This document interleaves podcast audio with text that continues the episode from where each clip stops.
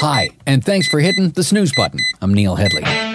Welcome to a weekend where we do one of the most bizarro world things on the planet, where we voluntarily rob ourselves of an hour of sleep for reasons that no one can fully explain, or at least not reasons that justify everything that comes along with losing that hour of sleep. Yes, it is daylight saving time, which means that Sunday morning at 2 a.m., it's actually Sunday morning at 3 a.m. We do this a couple times a year and nobody gets it.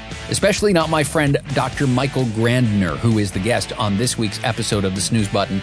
Michael is an expert in all things sleep, but uh, has particular interest in things like circadian rhythms uh, and all of the things that get affected by things like daylight saving time. So we're going to get into that with Michael. Also, um, we're going to talk about a new survey that suggests that the average person now only gets five and a half hours of sleep. So we'll discuss that at length. We'll talk about a mess of other stuff as well, including Michael is the, the expert who is up for an email from Keith who is a listener that goes to UNLV. He pulled an all nighter and he's got questions about that as well. So, plenty to cover here with Dr. Michael Grandner from the University of Arizona. Michael, I was taken to task the last time you and I talked uh, because I got notes from people saying, Hey, I thought the rule was you asked everybody on the show how they slept last night, and how come Michael got a pass last time? So, um, just to avoid any uh, discomfort, I, I'm supposed to ask you how you slept last night.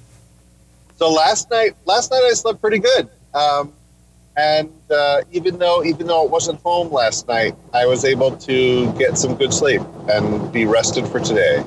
Okay, good. Yeah, and and uh, we should get this out of the way right away. Uh, Michael is uh, with us in the car on the road yeah. as we speak. So that expl- if, if all of a sudden you hear things like his indicator because he's a conscientious driver, uh, then um, you know. Um, yes. Listen, the thing I I really wanted to get into with you this week. Um, people are probably wrestling with this as we speak, and I'm not 100% sure why we still do it daylight saving time and the yeah. stuff that that does to everybody's sleep by virtue of springing ahead and losing an hour of sleep. And I know this is a subject near and dear to your heart. I know this is something you know a billion things about. Give me the treetops. What. Uh, what does this do to us? What does this hour of sleep do to us? And is there anything we can do either before or after to combat it? Yeah, so basically, we're all jet lagging ourselves on purpose um, and mass for some reason. right. Um, that we don't, nobody quite knows why we do it anymore. We just all decided that, you know what, we want to shake things up a couple times. Well, a lot of it has to do with, with when it's light during the day, but you know, a lot of that doesn't really matter as much anymore. And actually, there's a really interesting thing that happened last year. Um, there's there's an organization called uh, the Society for Research on Biological Rhythms. This is this this is a, a, a scientist organization. It's a science organization of people who do circadian rhythms research. And the thing about this organization is, you know, they have scientific meetings. They have the Journal of Biological Rhythms where people publish their findings in. But they don't make public statements. I, I don't think they have, up, until last year, I don't think they've ever made a public statement about pretty much anything because they're scientists uh, and they're not public health, public advocates of anything. And then last year, they came out with an official position statement on daylight savings time saying um, it's time to retire it. We should be on standard time all the time. There's no reason to change, and if anything, there's it's a net loss. Um, and so I know these people. I'm actually not an SB, uh, SRBR member. Uh, I probably should be, but of the of the organization I'm in, I'm not in SB, SRBR, but I have a lot of friends who are. I know the organization really well. These are not people who who come out and make claims that are not well defensible. Um, these are these are people who have dedicated their life to studying circadian rhythms in the lab, and they and they took it upon themselves to be like, you know what, we've never really said anything publicly before about circadian rhythms, but you know, we're going to make a statement, and our statement is going to be, why the heck are we still doing daylight savings time um, from a circadian perspective? So, what does it do? So, that the treetops version. So, so I mean, essentially, we're jet lagging ourselves on purpose. So, what that means is we're changing the external clock without changing our internal clock because we don't have direct control over that, and then we got to wait for it to catch up. And so, so this time of year, the big issue is is the um, is where we lose an hour of sleep because you know that's what everybody needs is to sleep less right now. so yeah. So so so we all lose about an hour of sleep unless you prepare for it, and, I, will tell you an easy way to do that. Um, and so so a couple of things happen. First of all, um, everyone's waking up and out. Even if you have to wake up at around the same time every morning, now you're waking up an hour early for a day, and so what that can do is, you know, maybe for most people, waking up an hour early isn't isn't a huge deal, but for some people, it, it can make the difference between being able to be alert on your way to work and having trouble keeping your eyes open. Um, it could, and, and more seriously, there, there's effects on the cardiovascular system because, you know, the, the, the heart and, and blood pressure in particular is controlled by these rhythms. And the morning period is a really important time for the heart because it's supposed to be resting during the night. Your blood pressure drops. And then at, when you wake up, you know, it's, it's part of this process where, where you know, your blood pressure is rising again. Um, and that's why most heart attacks happen in the morning uh, because this that's a sort of a sensitive area for, for the heart. And so now what you're doing is you're putting just a little more stress on that system, which is why at the population level you see this uptick um, in in cardiovascular issues right around daylight savings. It's a, it's small, but on a population level, it's noticeable, and and there's real, you know, there's there's real people's health at stake. So, so really, for most people, it's you know you're going to be a little bit more sleep deprived than usual, so just be a little more careful. For some people who are right on the edge, you know, it might mean the difference between being all right and being not all right. Um, it's it is just an hour. I mean, and anyone who travels east an hour is really going to have a very similar effect. Um, and and that's or, or, if you're just randomly cutting an hour out of your sleep, part of the effect is just the sleep loss. And and really, you know, there might be a change in light rhythms, um, but I, I think the biggest effect is is we're jolting our rhythms by an hour for no good reason, and the jolt itself is a little bit of stress for most people, and that could mean the difference between um, being just annoyed for a day or not. Okay, um, so but a good, way, in, a good way to address it. Keeping Sorry. in mind that uh, for a lot of people, uh, they'll be hearing this after daylight saving has already kicked in. Um, I, am debating as you and I sit here because, uh, to be honest, and let people behind the curtain, we're recording this on Friday afternoon, and I'm debating putting the episode out early because I bet there are things that people can do to reduce the impact of that hour, or are there? Yeah, so so I mean, really, probably the simplest thing you can do to to minimize the impact of this is cushion the blow a little bit. Um, and one way to do this is to actually pre-adjust so that um, you're at the point where you're going to bed an hour early uh, before waking up. Now, for most people, that's logistically difficult. Right. So, so one way to split the baby would be to go to bed about a half an hour early. Like so, so if, if people are listening to this on, say, Saturday, you know, the last thing anyone wants to do is go to bed early on a Saturday. But I'm old, so I can do that. Um, so, so, so the first thing I would say would be go to bed 20 to 30 minutes earlier on Saturday and wake up a little earlier than you planned.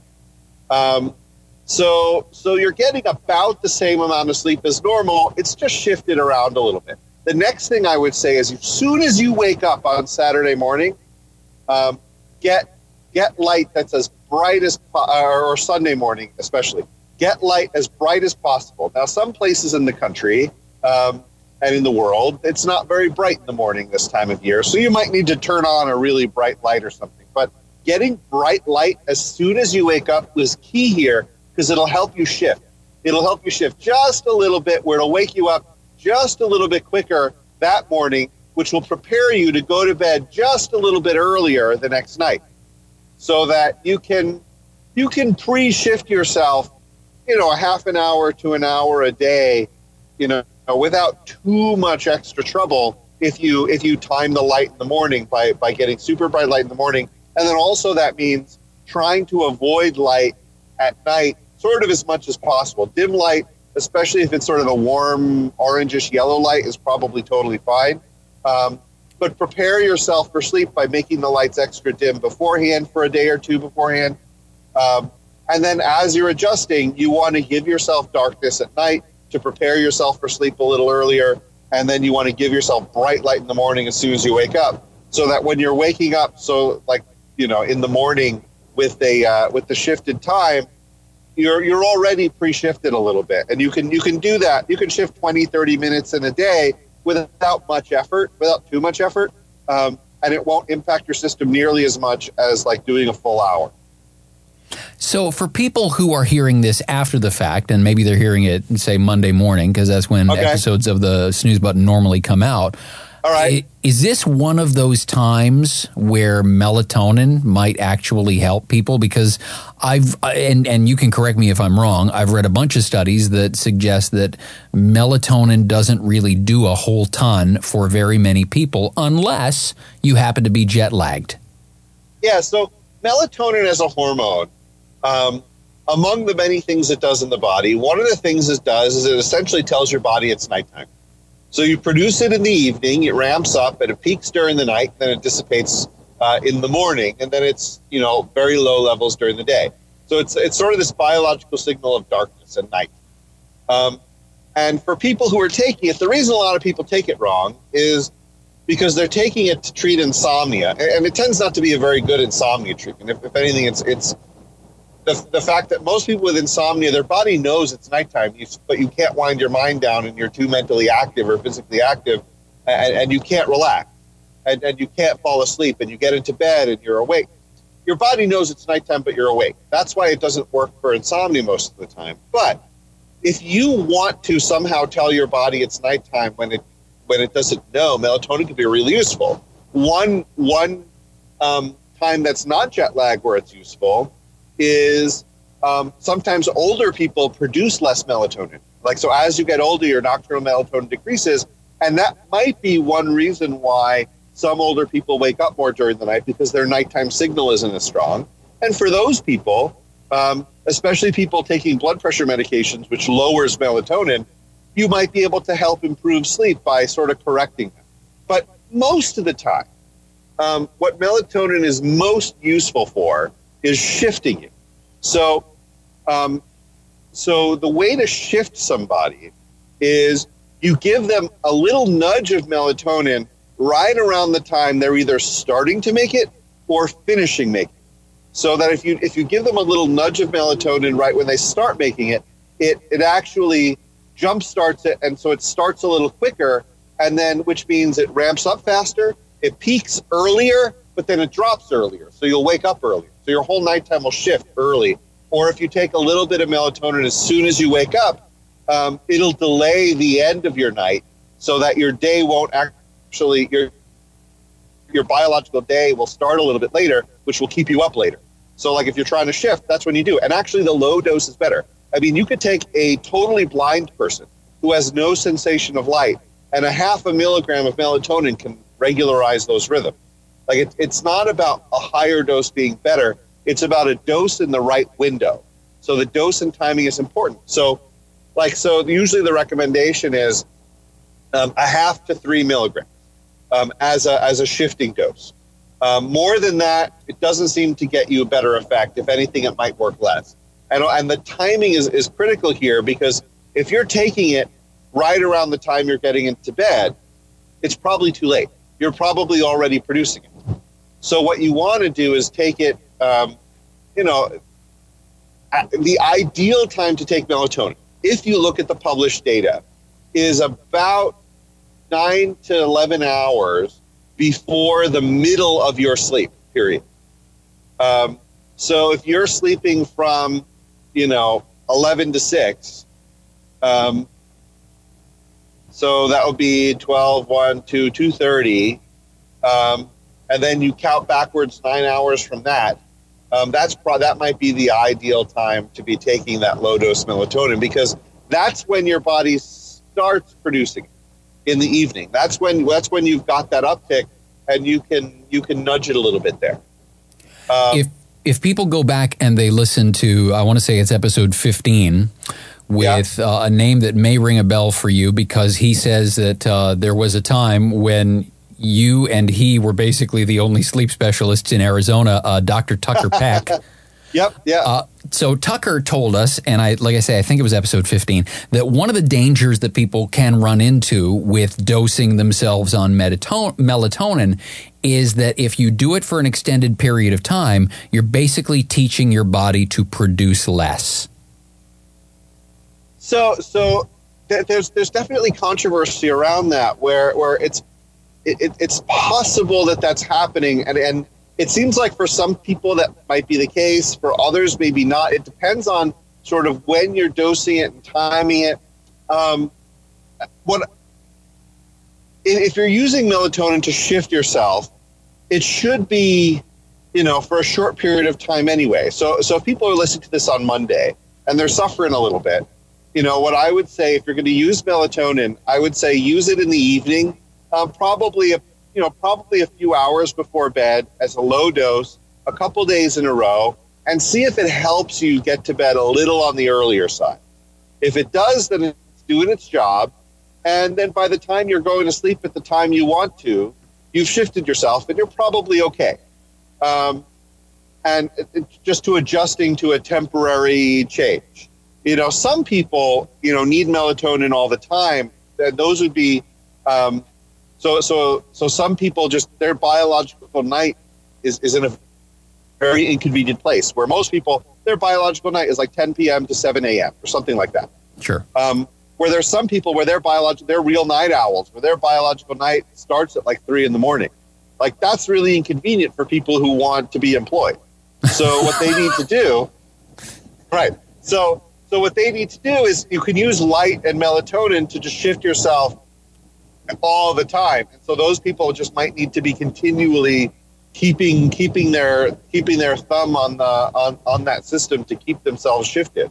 Right. Um, so but most people if, if you're if you're dealing with a temporary change you know use melatonin a little bit another use for melatonin is a different dose like more like a five milligram dose about a half an hour before going to bed and that can also help you fall asleep a little faster it won't necessarily, it doesn't, it might, it probably won't shift you very much, but it might help you fall asleep just a little bit faster.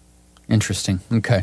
Um, I mean, among the things that I, I, love when you and I get the chance to connect and, and talk about stuff, I, I, like seeing the things that are on your radar. But I want to ask you about something that I know you saw because I think you either liked it or retweeted it. That yeah. was on my radar this week. Was yeah. a survey that came out that revealed that, uh, at least according to the respondents of the survey, and I have questions about that too, um, the average American now sleeps about five hours and 30 minutes a night. And in my head, I'm hearing alarm bells and, and public health crisis and all that. Am I am I overreacting to this, or is five and a half hours a big deal? Well, five and a half hours would be a big deal. I, I, I, I don't think so. So there have been there have been a lot of ways that sleep has been measured at the population level going back decades, and most of these indicators actually so so most of these indicators show that you know looking back so i've been looking at data from 2018 17 16 15 14 13 you know going back till 2005 2006 and even looking at data from back in the 80s the the average amount of sleep through all that time has generally been a little over seven hours. Um, so, so a five and a half hour number um, on a survey seems abnor- seems seems like an outlier to me. Um, I think there's a lot of people in that range. I think a lot of people who are wearing trackers, the tracker is saying more like five and a half to six hours because tracker data usually has about 30 to 60 minutes less sleep um, than you'll remember having right? Um, for you know for reasons I think we talked about. Um, so so if it was if it was sleep lab data saying five and a half hours, I'd be like, well, yeah, it's because most people are probably sleeping seven, showing up as five and a half. But self-reported five and a half is abnormally low. I mean, if you're getting five and a half hours on an average night, Um, it's sort of the the other problem of like if you're it's like it's like someone with a 3000 calorie diet where where there are some people who can eat a 3000 calorie diet and be uh, healthy but um, those numbers are probably small. Um, and there's and we have a problem with that in our society. I mean i was i was um, I, I was i was looking at a place to go to for lunch and i was looking at they had like this grilled chicken sandwich but it had stuff on it. And and the menu when it had the calories listed, it was like 1,300 calories. I'm like, well, that's not a chicken sandwich I'm going to have for lunch. Um, but we live in a society where where making the unhealthy choice isn't always easy. Isn't always making the healthy choice isn't always easy. Um, and, and making unhealthy choices is sometimes seen as the default. And and we have lots of ways that we encourage sleeping. So if you're getting five and a half hours of sleep, I, I would I would think about that as you're eating three thousand calories a day. Sure. Like you know, you could probably go get by on that for a little bit and, and not have major health problems. But um, I, I, I think it's much more likely that um, if you're doing that, you're, you're not doing yourself any favors. But but yeah, at the population level, so so I'm, I'm what I'm driving back from is you know the American Heart Association uh, has a scientific conference every year focused on uh, population level health and, and lifestyle health. Health. So it's it's it's called the uh, scientific sessions on, on cardiovascular epidemiology and prevention and lifestyle and cardiometabolic metabolic health. And one of the things that was talked about at this conference, to sort of even segue into sort of what's on my mind today, is is a topic that I've sort of been pushing for for a couple years, is that so the American Heart Association um, has something called Life Simple Seven, and these are the, these seven indicators of cardiovascular health, right? And so there are things like, you know, not having high blood sugar, keeping your blood pressure under che- under control, exercising, having a healthy diet, not smoking, things like that. Um, but sleep is not on that list. And so one of the things we did uh, a couple years ago is we analyzed national level data and showed that every single component of the Life Simple Seven um, is related to sleep in some way. Um, and not only that, adding sleep to that seven um, would increase our ability to predict health outcomes. Like we could explain health. So sleep tells you stuff about health that even all these other ones combined don't. Um, and so, and so jokingly, you know, I was in a meeting when we were when we were initially talking about this. I said it shouldn't have been the simple seven; it should have been the easy eight, right? And so then, and talking with someone from the, the Heart Association, they're like, you know, at the end of the day, the simple seven isn't so simple. You know, for a lot of people, it's not simple. So maybe that was a bad name for it. Maybe we need to come up with something better. So, like, maybe instead of the easy eight, we should call it the essential eight. And um, and so, what was interesting is that idea has sort of been growing. And actually, there was more data, not even from me, presented at this meeting. There was somebody else who was presenting this idea of, of should sleep be added and, and should it be should it actually have been the essential eight instead of the simple seven? And you know, it caused a lot of buzz at this meeting because the simple seven is sort of like you know one of the one of the the most um, one of the most talked about and one of the most sort of um, uh, grasped uh, concepts in, in heart health of like it's, it's really this holistic view of health and it's all these things together it's like well actually maybe when we were putting this together you know we forgot one. Um, and so i think you know all the if, if there's lots of people out there getting five five and a half even six hours of sleep i would i would say to them that you know sleep is one of those essential eight. And if you're not getting that it's going to be hard to be in good health. And and one of these days it's going to catch up I feel like people who respond to a sleep survey probably have something in particular going on with their sleep to begin with anyway. Otherwise, why respond to a sleep survey? But that's me. Um, right. Well, that, that could be part of it, where the data that I'm talking about at the population level, where we saw like seven hours ish as the average, um, these were nationally representative. They weren't selected for sleep, they were just selected based on to, to represent the population. So that might that might be part of it too. Um, and even still, but the one thing that does seem to be changing is the number of people who say who are getting six or less might be increasing over time, and so that might be one that one thing that's increasing, but it's increasing slowly. I don't I don't think it's where we've jumped up to five and a half quite yet. And and while we're on this topic, um, in, in, the interest of reading studies, because there are all kinds of studies that get pumped out all the time. Yeah, um, yeah. Probably a good idea to encourage people if you're going to try to dive into some of this on your own and be responsible and read the studies. Do yourself the favor of uh, sort of a two pronged approach. One, follow the money, and two, um, read the whole thing and figure out the data. Because I, I was looking at a study last week that talked about uh, this uh, amazing uh, blanket that you could get, and they tried this blanket out on these people, and um, and they they uh, they got thirty minutes more of sleep or something like that.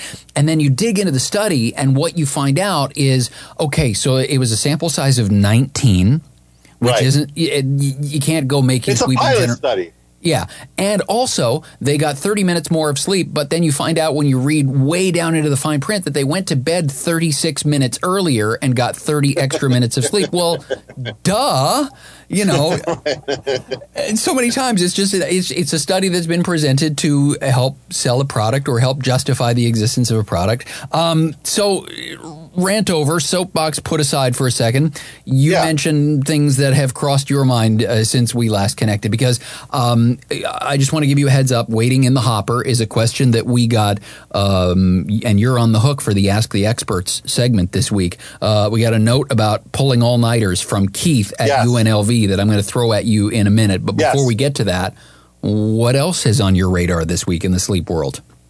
Well, so having been at this heart meeting, that's that's sort of what's been on my mind. And, and you know, one thing in particular, um, there was there was a study that was presented here that that was particularly interesting. Where one of the things that, that that that's been looked at, that's starting to be looked at, is this idea of multidimensional sleep health as as an important predictor of outcomes, where it's not just about how much sleep you get, um, and, and really trying to wrap our head around like what are all the different dimensions of sleep and how can we measure them in in a way that can capture like the the quality of sleep? And so and so there were a number of presentations here at the meeting that used uh, an approach where they they looked at how much, but also how what how satisfied are you? How regular is it?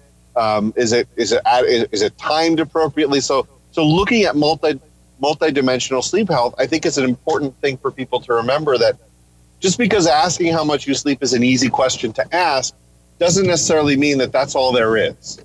Um, and so showing that that actually when you combine all these things together, it's better than either anyone alone. The other thing, there was another great study that was presented, and I'm, and I'm I, I wish I could plug who did it, but it, we had a, um, they presented their data at this conference, and what they did was is they did a statistical analysis to show that um, they had this large data set um, of time use, and, and so what people were using their time for.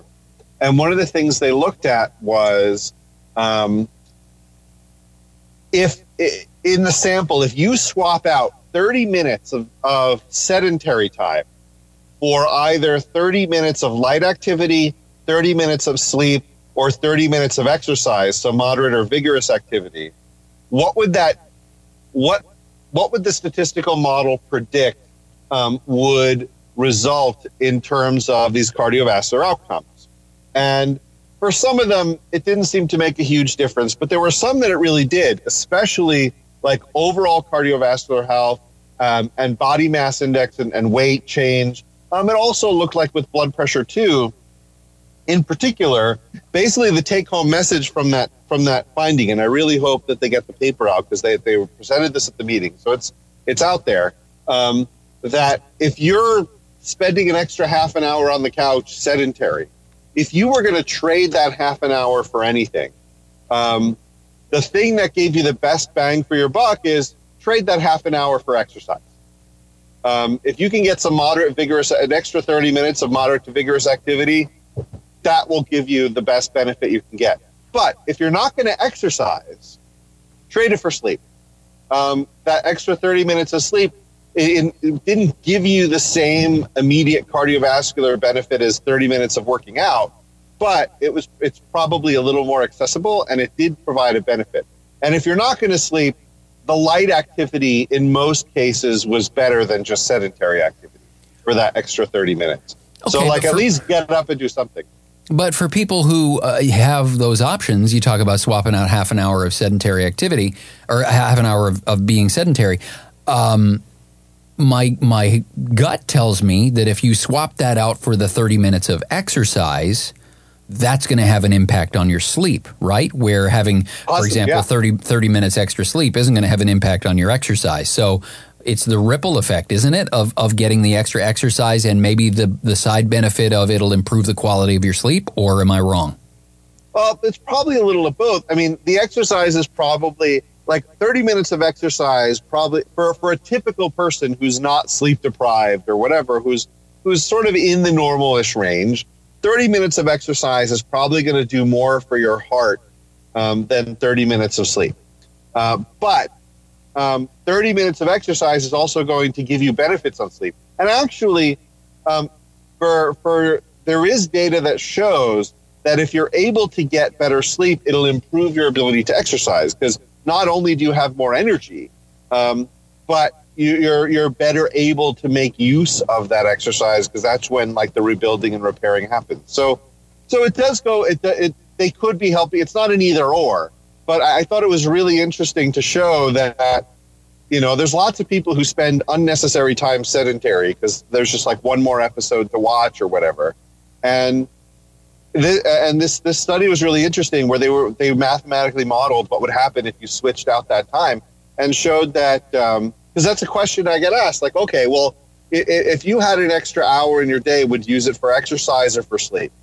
And I would usually say, well, you know, whichever one is is is you're more likely to do. But you know, it, it's it's an unanswered question, and I think this shows that actually, if you have a half an hour, you know, we don't. None of us exercise enough, or most of us don't exercise enough anyway. So we might as well do that. But if you're not going to do that, at least sleep. Sleep is better than than just sitting there, and it's better than even just getting up and getting light activity. So I thought that was kind of cool aside from the being lucky just to be able to pick your brain every now and then, um, I feel lucky in this exact moment that you are literally in the middle of a road trip uh, talking about 1,300 calorie chicken sandwiches and you haven't had to pull into a drive through yet. So nope. I am hyper conscious of your time. So I, I just, I want to let you off the hook because for all I know, there's a, a Bob's Big Boy right there in front of you and, and you just want to pull in and not have to be held accountable for it. So I want to jump to to the Ask the Expert segment, and I, I this is one that came in to us um, via email.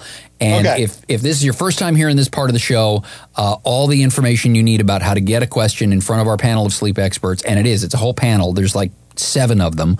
Um, you can go to our website at thesnoozebutton.com and all the details are there. There's a gigantic link that says, Got a question for our panel of experts? You click on that and Bob's your uncle. So here's the question. And I'm okay. just going to read it verbatim the way it came in on the email. It says, My name is Keith.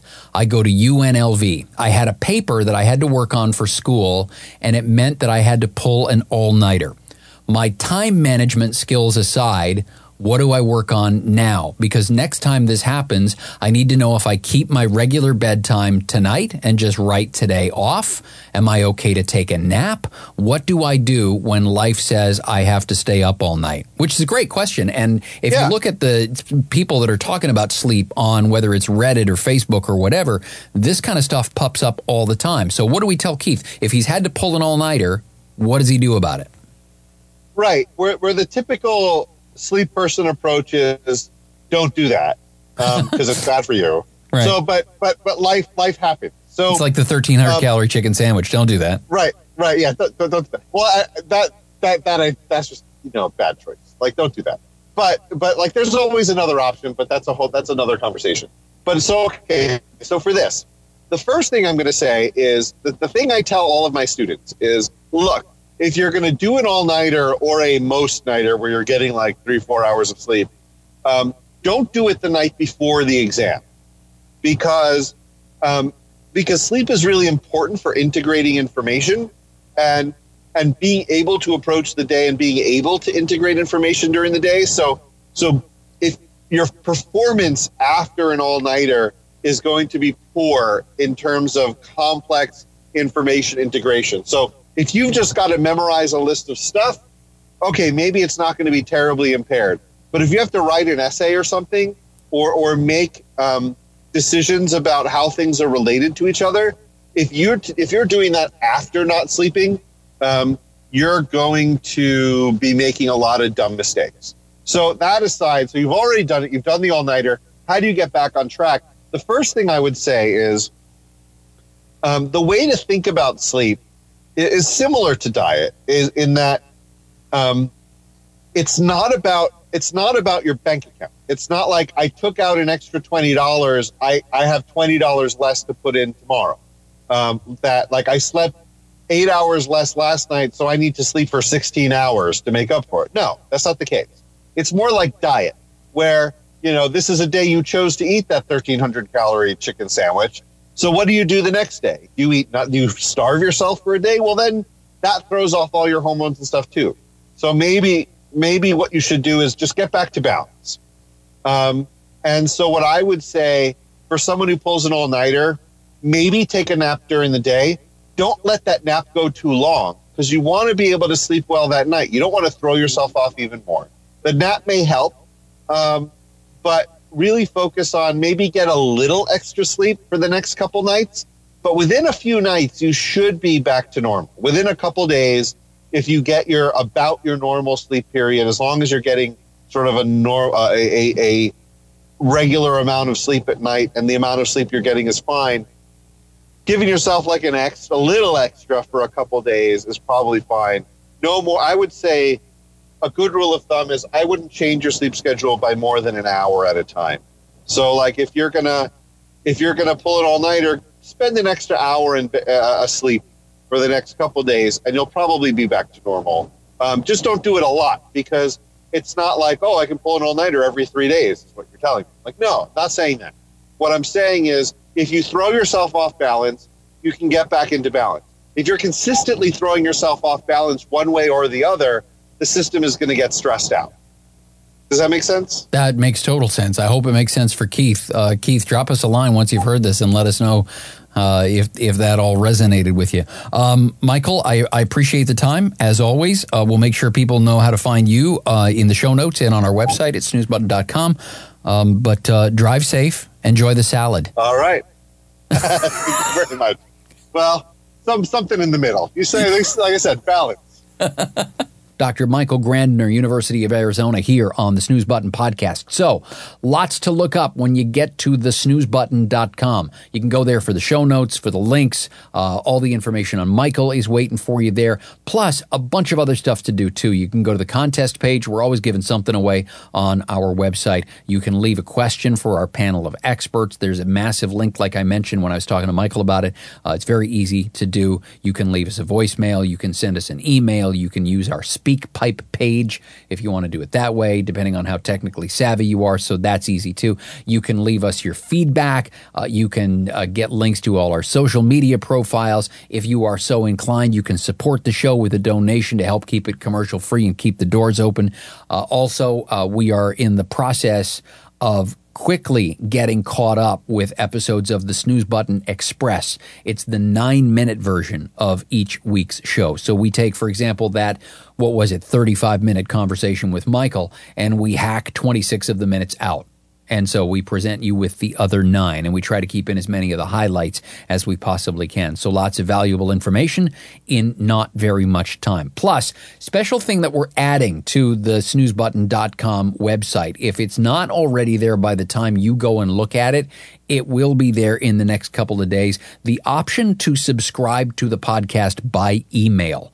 Um, there are millions of people who have no idea even what podcasts are. Although there's a new survey that came out that said about 75% of people, at least in North America, have some familiarity with podcasts. It doesn't mean they know how to use them because that's still a number that's around 52%. 52% of people have never listened to a podcast. And in a lot of cases, especially with people who are of the demographic where insomnia and things of that nature become more and more prevalent, there might be a technical barrier there. And so we've made it even easier to subscribe to the podcast when it comes out every week. it'll just get sent straight to their inbox. And there's a link there. All I got to do is click on it, and boom, they're getting help falling asleep. So if you know somebody that is podcastily challenged, I don't know, I don't know if that's the word, uh, but it is now. Um, you can just let them know that they can go to the snoozebutton.com and they can subscribe to the show by email. And when we put out a brand new episode, bam, it's right there in their inbox, ready to listen to. That's all we got for this week until we get together once again next week. My name is Neil Headley. Hey, get some sleep, would you?